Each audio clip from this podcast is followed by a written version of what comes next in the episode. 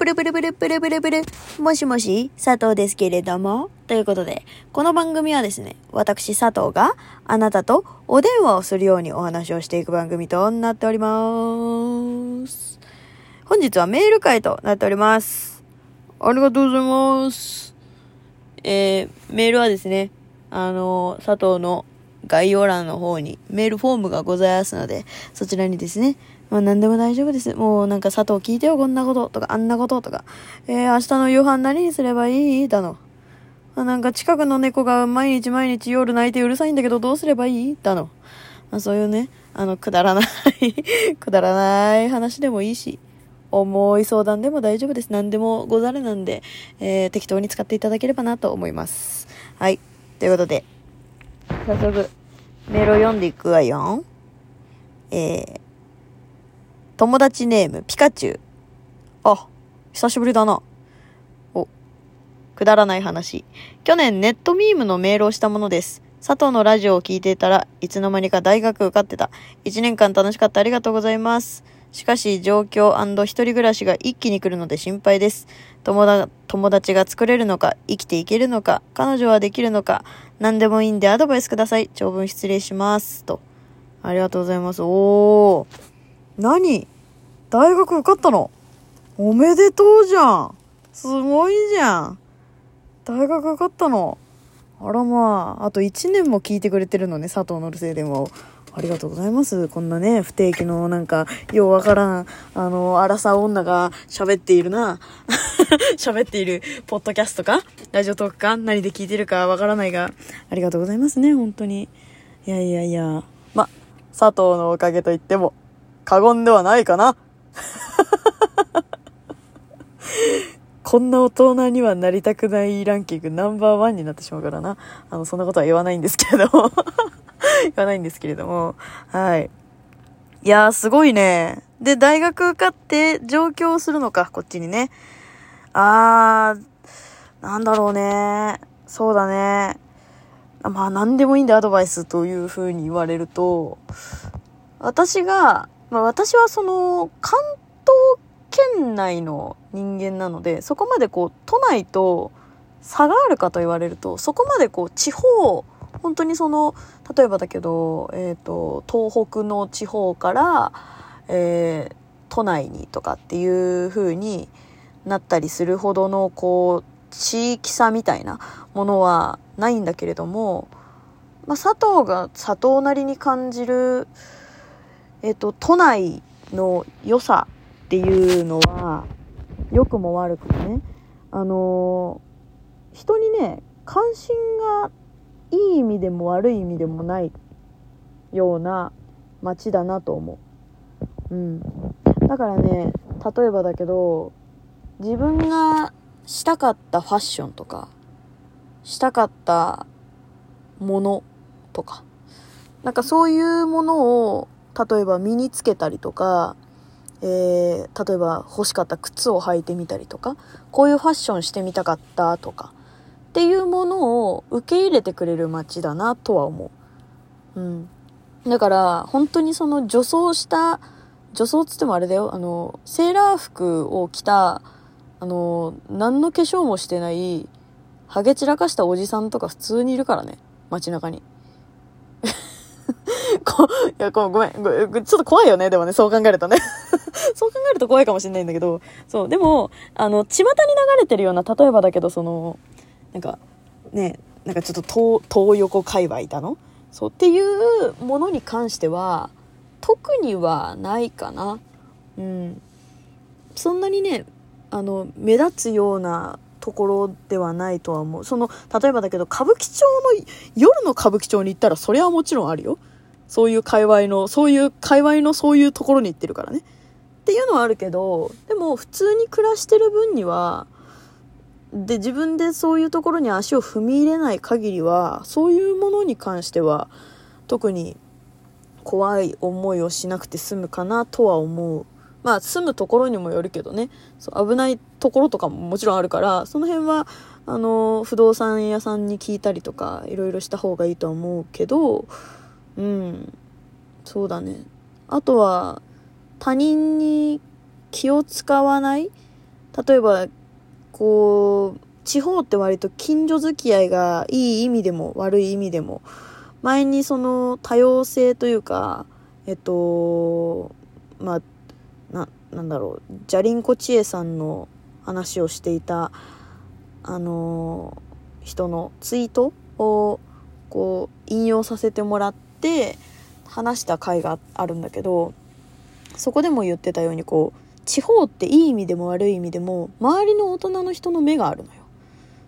でその周りの大人の人が「ああそこの子は何々ちゃんちのあのどこそこに住んでる何々ちゃんちの子よ」とか、うん、あとは「何何々くんそんな今日はそんなとこで遊んでるの?」とか近所の人が周りの子供とかそう周りの人たちに気を配れるような、えっと、ところが多い多かったと思うんだけどそういう関わり合いがマジで一切ないと思った方がいい。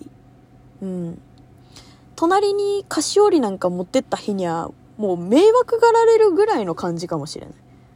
うん。っていう、そういうような場所だったりもするから、そうだね。あとは、例えば、えっと、男性が隣に菓子折り、女の子だったりね、女の子の一人暮らしのところに菓子折り持ってったら怖がられるし、逆もしかり、女の子が男の人のところ、隣の人がね、もし男の人で一人暮らしだったら、あ、隣に女の子住んでるんだってバレちゃうしね。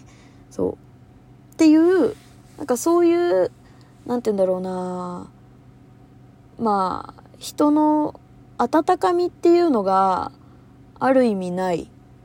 うん。でも、何してても逆にその、なんていうの、見、見、見られない？変な目で見られないから、だから自由な格好をしても何にも言われないし、何の、こう、何あいつみたいな感じにもならないし、っていうのはあるかな。まあでも大学はね、大学ファッションというものが、なんとなくあるんで 大学に関しては、あの、小中高の延長線上にあるものなので、これはまあ、どっちかっていうと、大学生というよりは、まあ、休日とかの話なのかな。うん。大学に行くときは、周りの目は割とそのまま、学校のそのままあると思っていいと思うな。うん。だから彼女ができるとか、友達ができるっていうのは、あの、ピカチュウさんのそういうところにかかってるなとは思う。うん。だからコミュニティ能力の高さとか、あとはタイミング声かけるタイミングとか。別にその、本当に今まで学生生活をやってきたぐらいの感じで、あの、ずっと行けば大丈夫。うん。だけど、えっと、大学、私は大学に通ってないんで、人から、人様から聞いた大学の話しか知らないんであれなんですけど、あの、学部っつうもんがあって、その学部っつうもんは、えー、まあ、クラスではないと。その同じ学部になるだけで、あの、自分から結構声をかけたりしないと、友達ができにくいとは聞いてます。で、なんか2、2、3年、大学2、3年とかになるとなんかゼミっていう、なんか同じ研究チームみたいなのがあるんだって。で、そのゼミに入ると、そこのゼミではめっちゃ仲いい友達ができるらしいっす。私の友達体験談ね。そう私の友達は、その大学のゼミの友達と未だに飲んでたりとかね、そう、あの、喋ってたりとかするかな。うん。だから、そう、友達ができたりもするけど、もう本当にそれは自分次第。自分でこう行動すれば友達ができるし、行動しなければ友達ができない。まあだから、本当にその、良くも悪くも、うんと、人に、人を見てないというか、うん、いい意味でもね、悪い意味でも、そう。っていうところだから、だから一人ぼっちでいたければ逆にもう一人ぼっちでも入れちゃうし、うん。だからそうだね。そういうことがあったりはするかな。大丈夫？あのなんだろうな。大学ってさっきも言ったけどその学校の延長線上でしかなくて大学で彼女ができなかったり、友達ができなかったりしても、あの、別に何とでもなるから。社会人あるし、社会人で友達ができにくいって言うけど、あの、趣味の場所とかね、作っちゃえば全然大丈夫だし。てかなんなら友達佐藤いるじゃん。私がいるじゃん。っていうね。まあまあまあ、あの、本当に、その、なんて言うんだろうな。そこに限った話、もう世界がそこだけじゃないから、上京すると。うん、バイト先とかもあるだろうしね。あ全然その、気構えなくていいんじゃないかなとは思う。うん。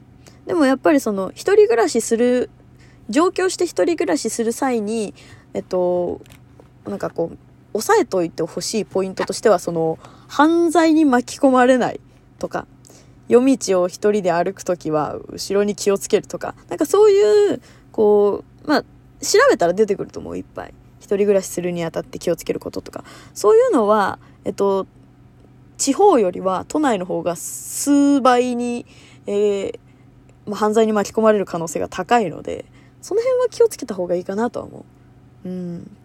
私は女だから、まあそういうふうに思うけど、まあ、男性でもね、本当にあの全然可能性はあるので、そう、気をつけた方がいいかなとは思うね。うん。まあ防犯ブザーつけろとかはさすがにないけど、でもこう、イヤホンを両耳でしないとかね、片耳だけしながら、周りの音が聞こえる状態で帰るとか。あそういうのはなんか、まあ、多少気をつけた方がいいかなとは思うよ。ということで、じゃあ、ピカチュウさん、大学、おめでとう受験合格おめでとうということで。えー、また次回も聞いてくれると嬉しいわ。みんなもメール待ってるよということで。じゃあねバイバーイ